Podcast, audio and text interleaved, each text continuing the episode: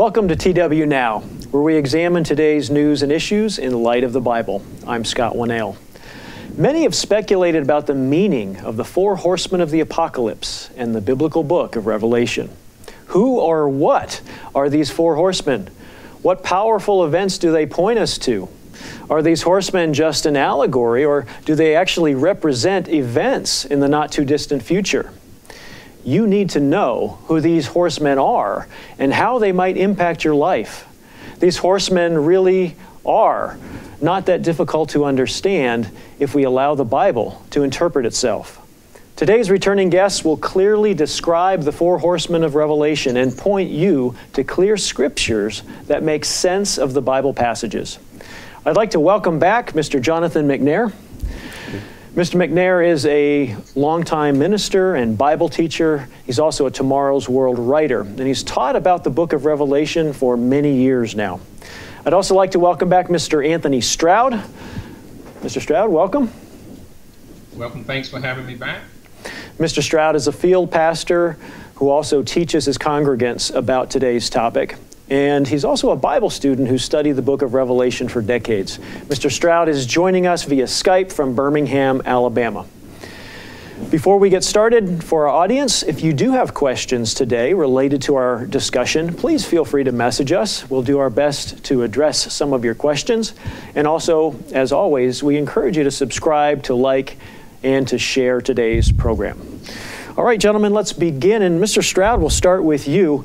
Let's go into a, just a little bit of background on the book of Revelation itself. This book that many people think is, is just a mystery or you can't understand it. Who wrote and inspired the book of Revelation? And, and why did this happen? What was the purpose? Well, Dr. Scott, if you would, uh, if we were to take the look at the Bible and come to understand, uh, especially starting in Revelation chapter 1, and we, we get the answer to that question where it reveals that the revelation of Jesus Christ, which God gave him to show his servants, things which must shortly take place. And then it says he sent and signified it by his angel to his servant John to bear witness of events that were uh, yet to happen. Okay, Mr. McNair, do you have anything else you want to share with that? No, I, I, think I think it's uh, important, and, and as uh, Mr. Stroud mentioned, it's really clear right from the beginning. This was this was something that was supposed to be understood. It was for the benefit of the reader, and it literally literally from God to help us to understand. So, as you mentioned the beginning, um, although it has different symbols and different pictures, uh, it is to be understood from God. It's a revelation from God. I mean, that's really the whole idea of revelation means to for something to be revealed, made open, and understood. So uh, God is uh, is actually giving it to us to help us understand. And as it says in verse 3, blessed is he who reads and those who hear the words of this prophecy and keeps those things which are written in it, uh, for the time is near. So it's, it's about learning uh, about what God has in store and then as a result, having act, some sort of action in life that would, would be reflected by that understanding. So let's let me ask you a, a, related question here. As we think about our audience, I mean, obviously, this is going to be a fascinating topic to some people because we're going to dig into this mysterious book of Revelation. But more than just fascinating, why is it important for our audience to know and to understand some of these things? And I'll start with you, Mr. McNair. Yeah. No, no, I, and I, maybe I challenge the audience a little bit because I think that there are people who are who are are fascinated by symbols and and all of the uh, the the visions, and and they're fascinated by the creativity and all that, but they don't actually take it to heart in terms of what hap- what's what what is their what their life is about. And so I would challenge um, someone sitting in our audience mm-hmm. to not look at this just as sort of dallying in one more conspiracy or one more weird, strange National Enquirer type thing, but actually to, to look into to see what it what it truly means in terms of man's history, and then if there's not some type of action that is taken as a result, then it's just an exercise in in creativity and in uh, accumulation of sort of knowledge. So I, I think it, um, again, I would challenge our audience to think: Does it mean something to to you in your life? Does and likewise for me. Mm-hmm. So. Mr. Stroud, anything to add? Well, you, you know, I, I, appreciate those comments from Mr. McNair, and and I think in terms when you look at these scriptures again about it being a revealing, one of the things that the audience needs to understand is that this had to do with timing as well. These events, as he mentioned, was not to be hidden, but to be revealed. And I, I think in terms of the book of Daniel and how Daniel made mention of some similar events, and then it states in Daniel chapter 12, verse 4, and as well as uh, verse 9, in verse 4, he, he was instructed in his time to seal the book up. And then it mentions until the time of the end in verse 9. So Daniel's events had a significance at a particular time. You come to the book of Revelation, and, and, and as Mr. McNair mentioned, you know, this is not just some allegory. This is not some fascinating story. Something was told even long ago that go along, goes along with this. And if we come to understand that it is a revealing and not a hiding, uh, some incredible knowledge can come out of it. I might add, uh, again, for our audience, if they don't have their Bibles with mm. them, today would certainly be a day to grab it because we're going through uh, we're going through verses, and so as in all of our programs, but I think I'll say particularly for this program, it's worth yes. recognizing what each and every verse uh, says. And uh, for example, to to your point we read in verse 6 as it as we read uh, in verse 4 and 5 and 6 about Jesus Christ, the faithful witness, the firstborn from the dead. And it says something in verse 6 that applies directly to us and says, as made us kings and priests to his God and Father. So this, this revelation has to do with us and our understanding. And remember back in the Old Testament, the kings were required to write a book of the law. They were supposed to understand. They were, they were actually to be very familiar with the words of God. So when we go through this, uh, it, we're actually fulfilling that responsibility of kings and priests mm-hmm. of becoming familiar with God's word, His plan, and uh, and and that really has to be a starting point for us. Okay, great. Well, let's go ahead. And he made, go ahead. He made sure that everything was preserved. I, I, really appreciate that. He made sure everything was preserved accurately so that we could have it uh, to be able to understand these things. Mm. And that's that's interesting in light of where we are in history. We'll be talking mm. about that today. But where we are in history, even with the printing press, in the availability of the Word of God to, on a scale that has never happened before, in terms of the hundreds of languages that this has been translated into and yet we still have confusion. Mm-hmm. Um, but oftentimes, I, I, would say confusion is because is uh, generated because people don't actually look at the words. And uh, mm-hmm. and frankly, I'll just add one more point right away in the first chapter, and that is, uh, I think, illustrated in uh, verse 10 when uh, we read about John. It talks. It says, "I, John," in verse 9, both your brother and companion in the tribulation and kingdom and patience of Jesus Christ, was on the island that is called Patmos for the word of God and for the testimony of Jesus Christ. I was in the Spirit on the Lord's day, and I heard behind me a loud voice as of a trumpet. And many people falsely, uh, mistakenly, mm. think that Lord's Day refers to Sunday, when in reality, throughout the Bible, the Lord's Day refers to this time that is being discussed here and, and revealed, which is the day of the Lord at the end as uh, Christ returns. So that's just a classic example of, of the importance of reading the Bible and then seeing how the Bible explains itself. Mm-hmm. Thank you.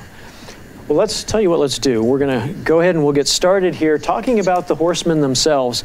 Uh, Mr. Stroud, I'm going to ask you to start uh, in just a moment uh, talking about who these four horsemen are, what they're all about, what they look like, and, and, beginning to clarify.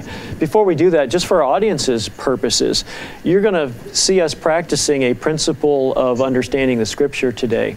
Uh, the Bible actually talks about how we're to take precept upon precept and place line upon line and, and here a little, there a little. Uh, God designed us to be able to go into this Bible, but to pull truth from multiple places. And as we put the pieces together, sort of like a puzzle, then the image begins to take place. So you're going to see us bouncing back and forth between books, actually, to, to clarify the story even more. Okay, with that, Mr. Stroud, go ahead. and Why don't you go ahead and start with the first horse? Okay, the first horse mentioned in Revelation 6, it says, Now I saw when the Lamb opened one of the seals, and I heard one of the four living creatures uh, saying with a loud voice of thunder, Come and see. And I looked, and behold, a white horse. He who sat on it had a bow, and a crown was given to him. and he went out conquering and to conquer. Um, in the Bible, white, and especially Revelation 19, talks about white as righteousness. And one of the things we understand also about Christ, he also is on a white horse, but in this case, this individual is conquering and to conquer. He's a false Messiah. He's a he's a false Christ. You know, Christ did powerful signs in the Bible. It would show that a false Christ would do somewhat of the same. Um, and I, I thought in one of the things that the audience should always do when it comes to religious teachings and understanding of God's way of life, as you mentioned, you have to look in other places, here a little, there a little, line upon line, precept upon precept.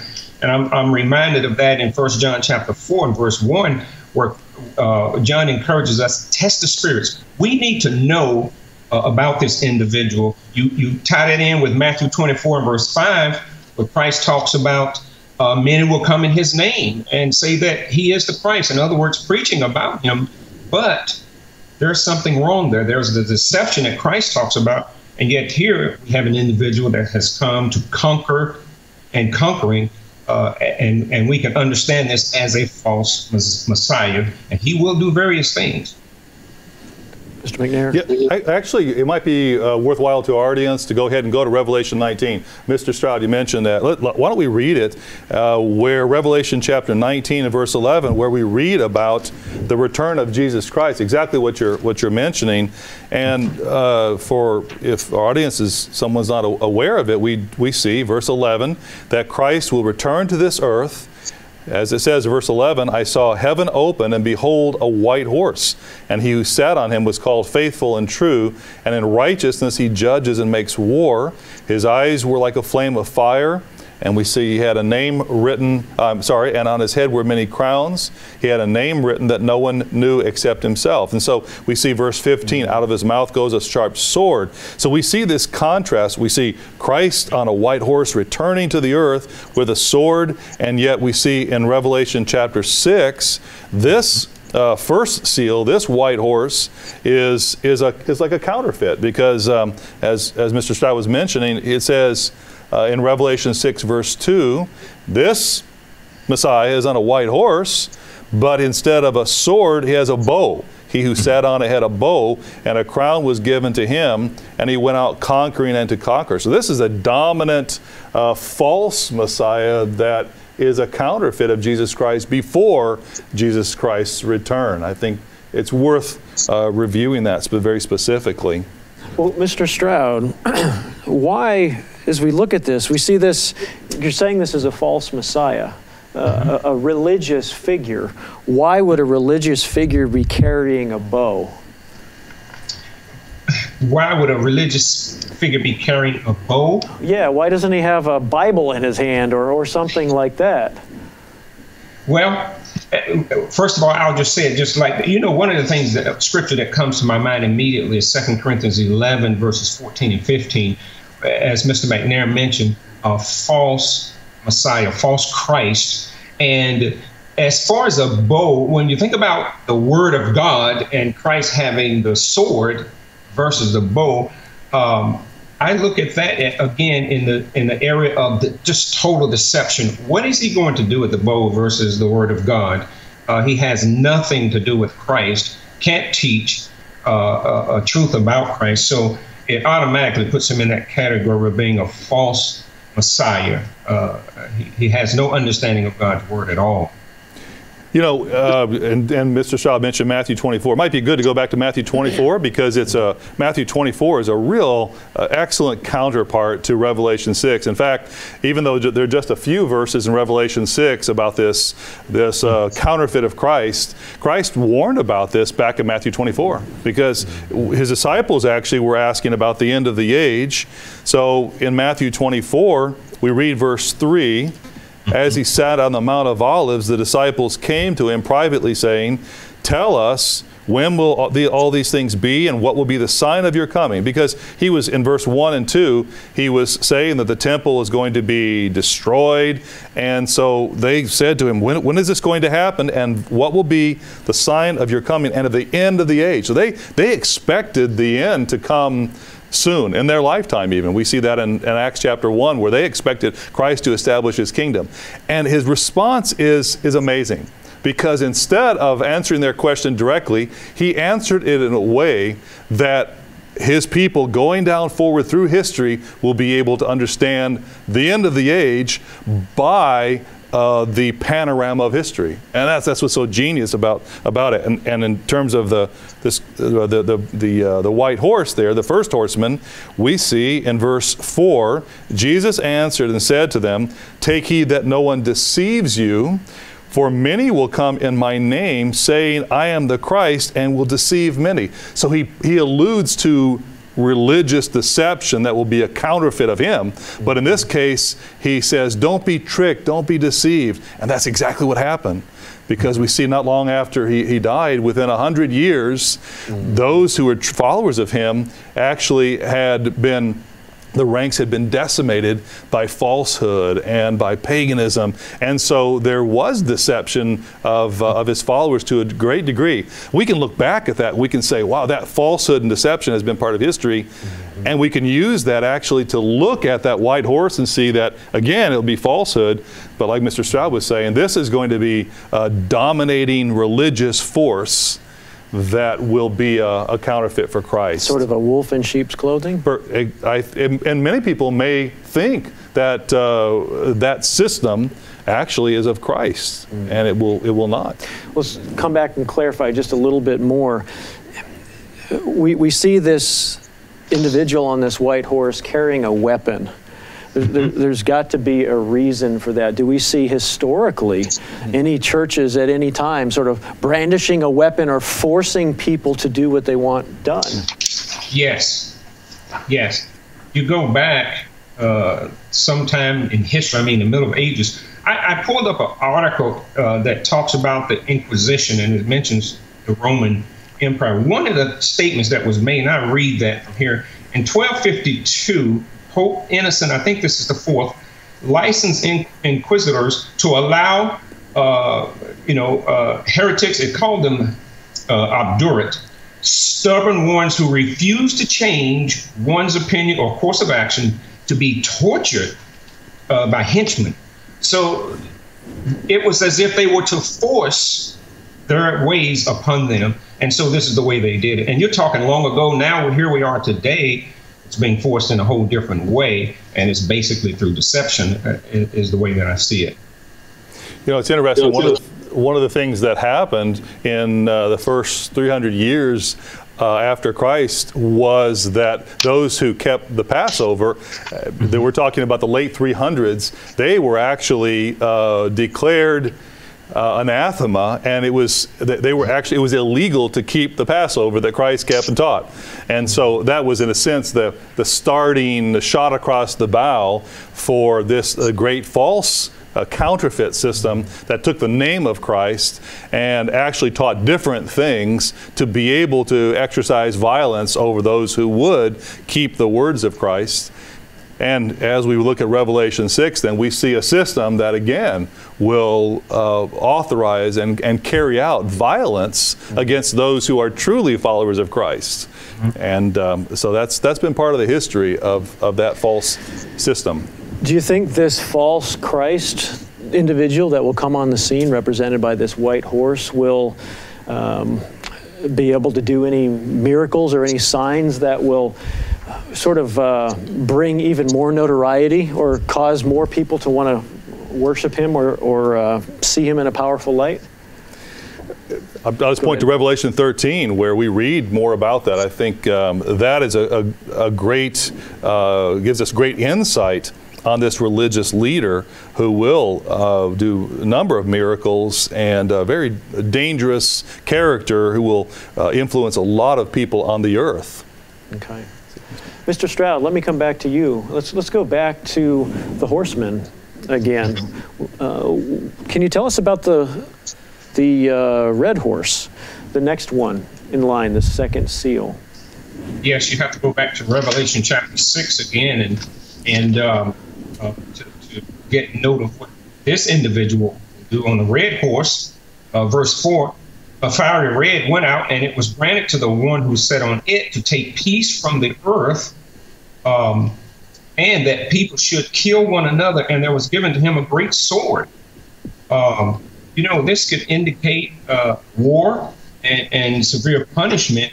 Uh, you know, when we think about throughout history how we've seen so much war, but at this particular time, when this, these events happen, we're talking about something that's going to escalate to, to a time we've never seen before. Um, and and he's he, he's on a red horse, bloodshed. I, I tend to say bloodshed. We're talking about war and taking peace from the earth. And how would we be able to accomplish that, uh, especially during this particular time?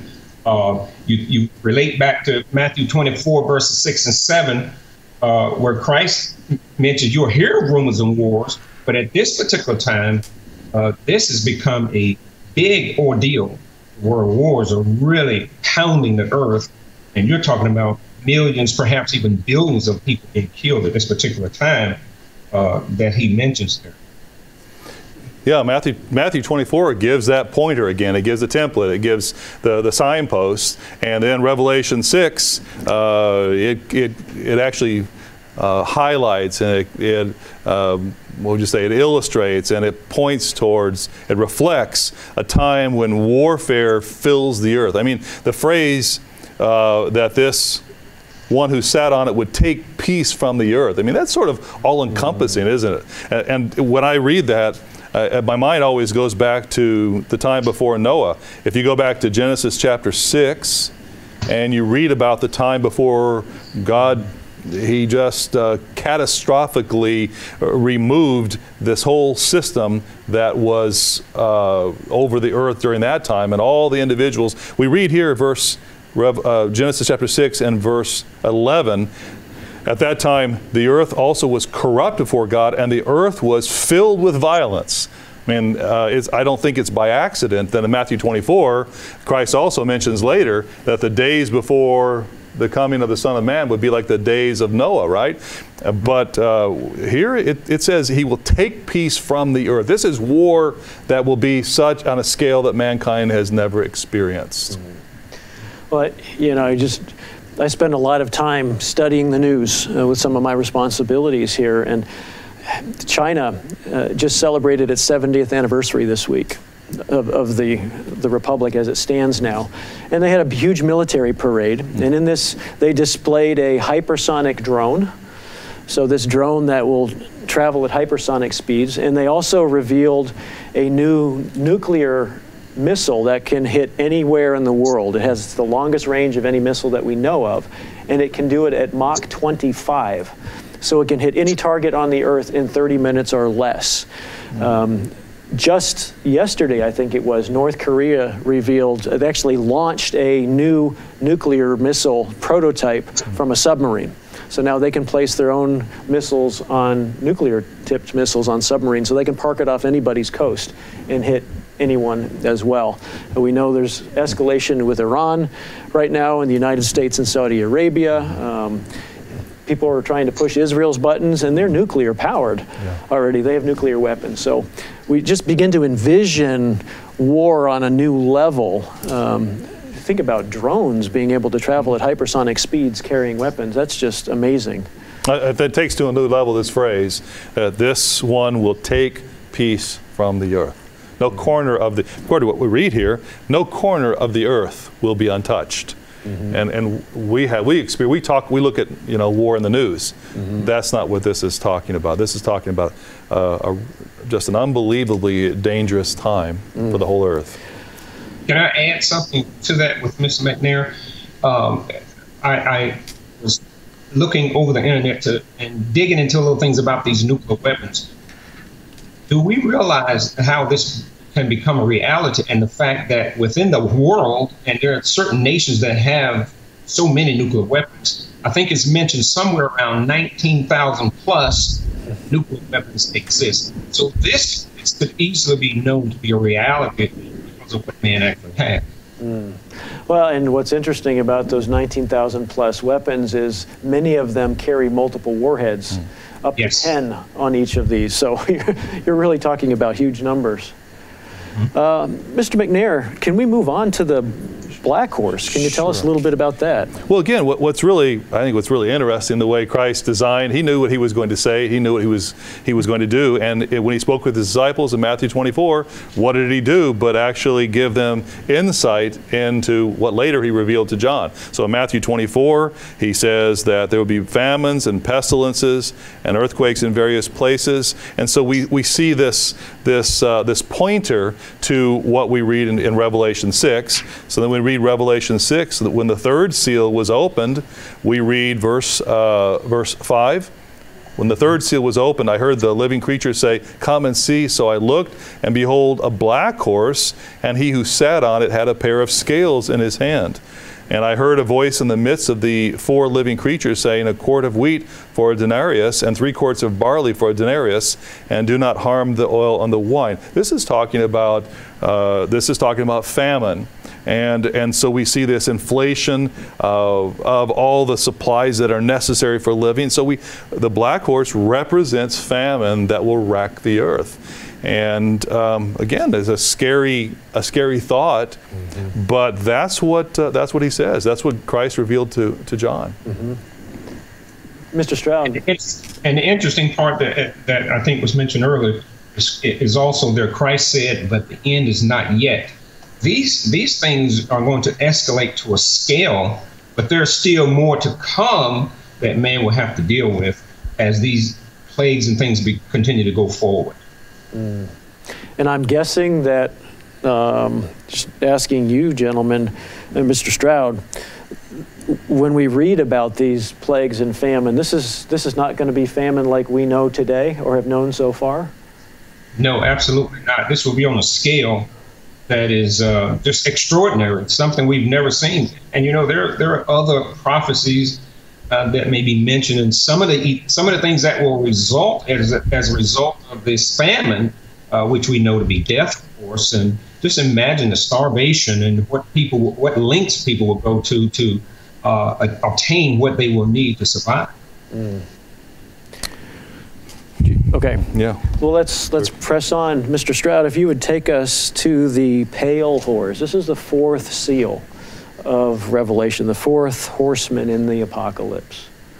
Okay. Uh, first of all, I would like to read uh, Matthew 24, verse 9, where it says, Then they will deliver you up to tribulation and kill you, and you will be hated by all nations for my name's sake. Then we come over to Revelation uh, 6, again, verse 7. When he opened the fourth seal, I heard the voice of the fourth living creature saying, Come and see. So I looked, and behold, a pale horse and the name of him who sat on it was Death, and Hades, or the grave, followed uh, with him. And power was given to them over a fourth of the earth to kill with, with sword, with hunger, with death, and by the beasts of the earth. That is a, a tremendous prophecy. And I'm reminded, if we could jump over to Ezekiel quickly, I, I, I want to read something in Ezekiel chapter 5.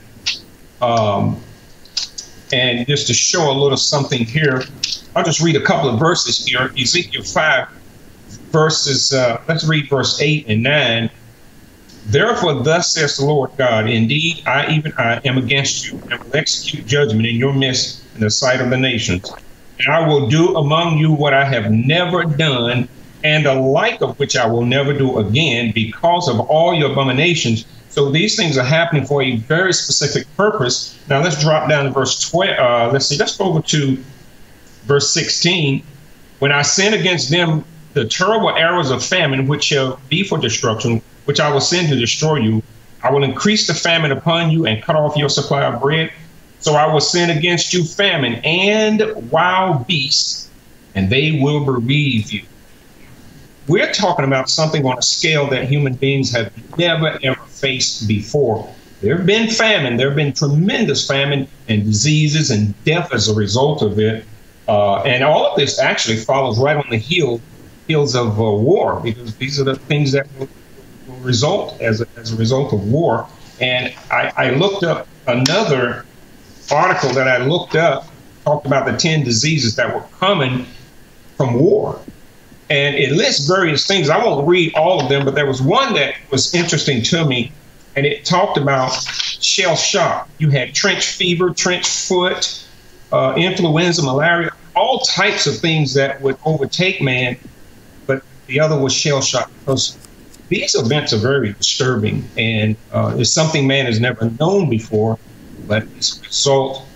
Actually, if you look at why all these things happening, uh, God's having to intervene, uh, and things are beginning to happen. That man, like I said, man has never seen anything like it. So uh, I think this is you know, you're talking about death, and it said Hades follows, you know, be the grave. So it's definitely talking about many, many people uh, die. You know, I, I, think I think one of the things as we go through it, our audience might have to, at the end of this, they might think, "Oh boy, I, I don't even want to read the Revelation because all I hear is doom and gloom."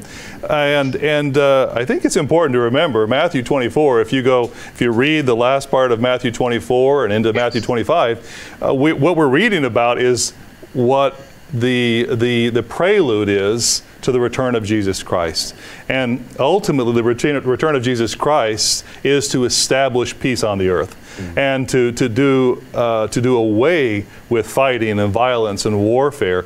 But mankind has to go through his last gasp of violence and hatred and really bringing upon himself the, the, the, fruit of, of his history. Mm-hmm. And so I think it's important, uh, you know, to remember that the revelation, it, it ends well. And um, mm-hmm. of course, uh, after this point, we begin to focus on uh, what comes next, which is the return of Jesus Christ and, and all that uh, is part of that story, which really, you know, is an encouraging end to it.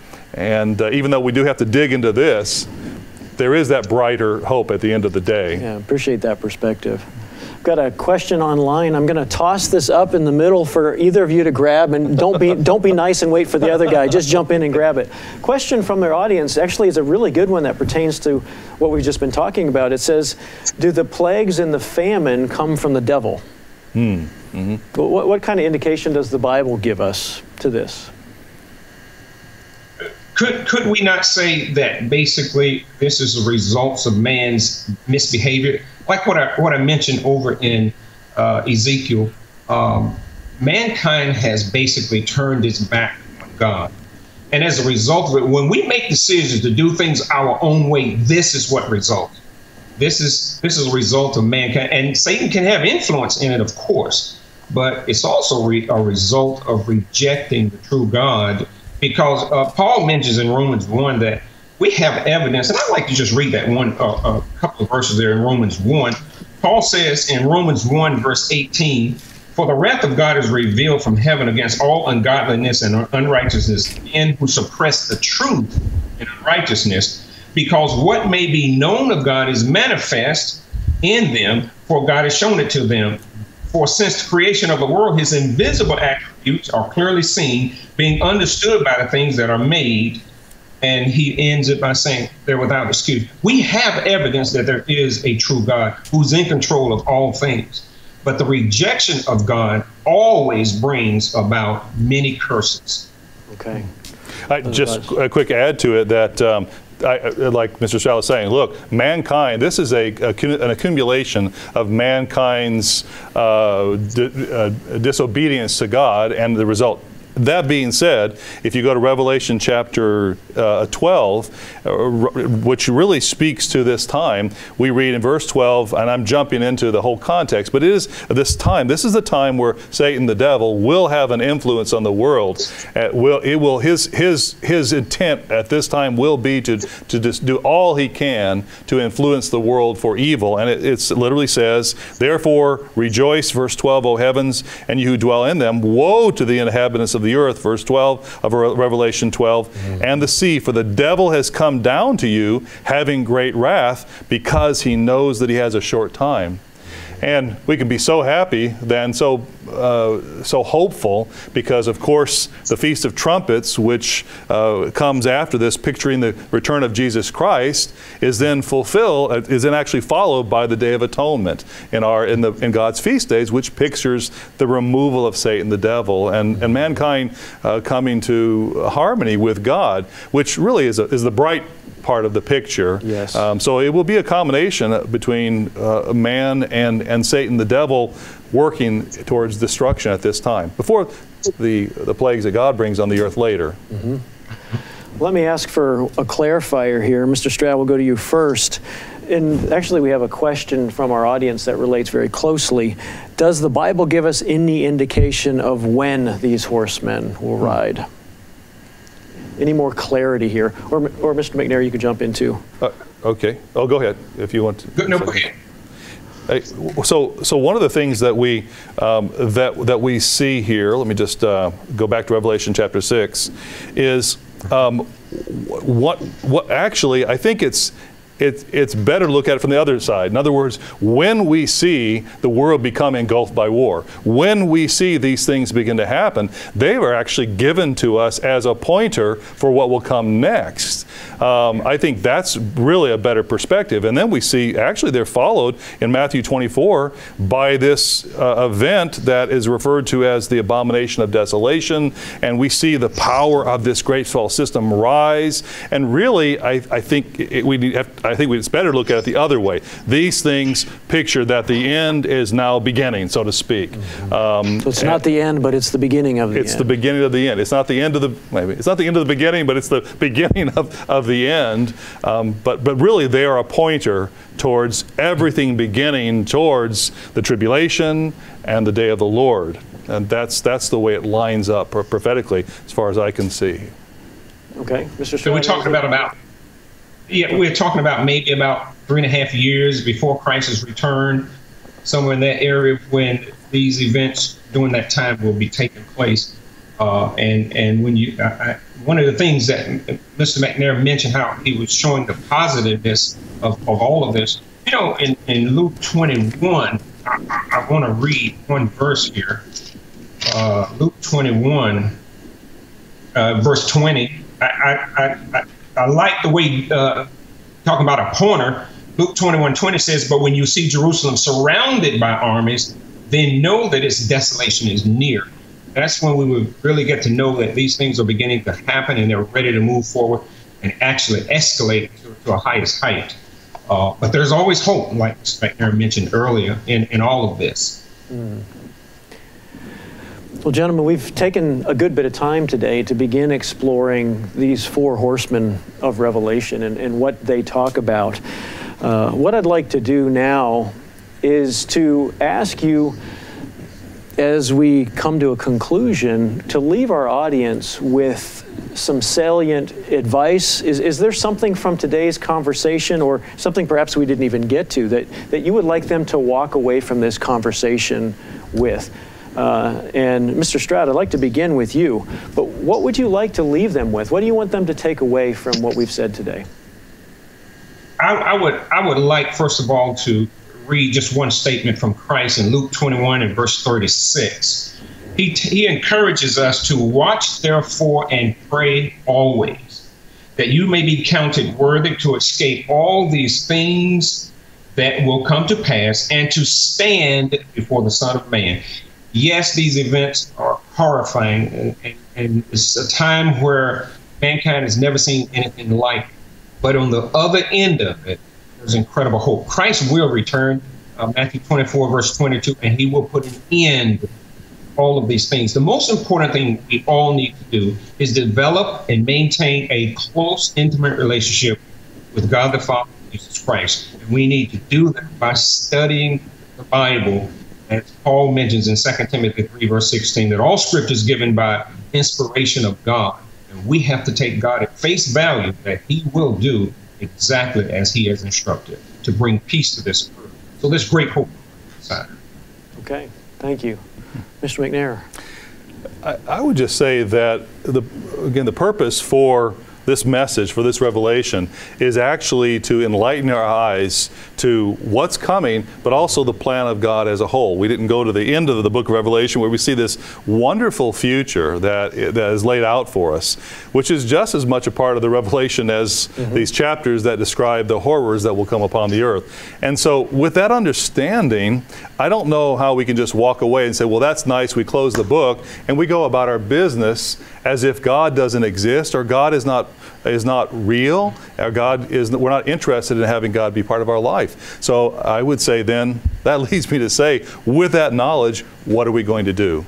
What do we do about it? Well, then we need to be able to accept God as our ruler, our king, and our loving father, and we need to obey what he says and say, well, what else does he have to say for me in these words about how I should live my life today? Um, and in appreciation for this insight into what the future brings and his plan. Okay. Thank you. Mr. McNair, thanks for being on the program thank again today. And thank you for bringing the insights that you did. Thank you. And Mr. Stroud, thank you for joining us today, and thank you for sharing your thoughts and what you've learned and are learning about the book of Revelation as well. Thank you for having me. I appreciate it. The four horsemen of Revelation appear almost mythical to many, but Jesus Christ inspired John to write of them because through them, he's foretelling what will happen to humanity at the end of the age, as we've talked about today. These four horsemen will intensify their ride roughly three and a half years before the return of Christ, and they'll scatter devastation and deception all over the earth. Those who are not paying attention, we're told, will be caught off guard or unaware by these catastrophic events. However, those with eyes to see and ears to hear won't be surprised. And those who work to overcome and follow God's will and his laws can be spared, as we've just read. To learn more about these horsemen and other events prophesied in the book of Revelation, read our booklet, Revelation, the Mystery Unveiled. We've got a copy of it here. You can find this at tomorrowsworld.org. It goes into much more detail into the entirety of the book of Revelation. And you can also find a telecast that we've done on the four horsemen at this website as well, where Mr. Wallace Smith goes into more detail too. To learn more about today's news and events in light of the Bible, we encourage you to join us each week here on TW Now. Next week, we plan to answer the question, What does the future hold? as we delve deeper into the mysterious book of Revelation. We do invite you to be sure to subscribe, like, and share today's program. And you can listen to our podcast by searching TW Now on your favorite podcast app. We'll look forward to seeing you again here next week on TW Now.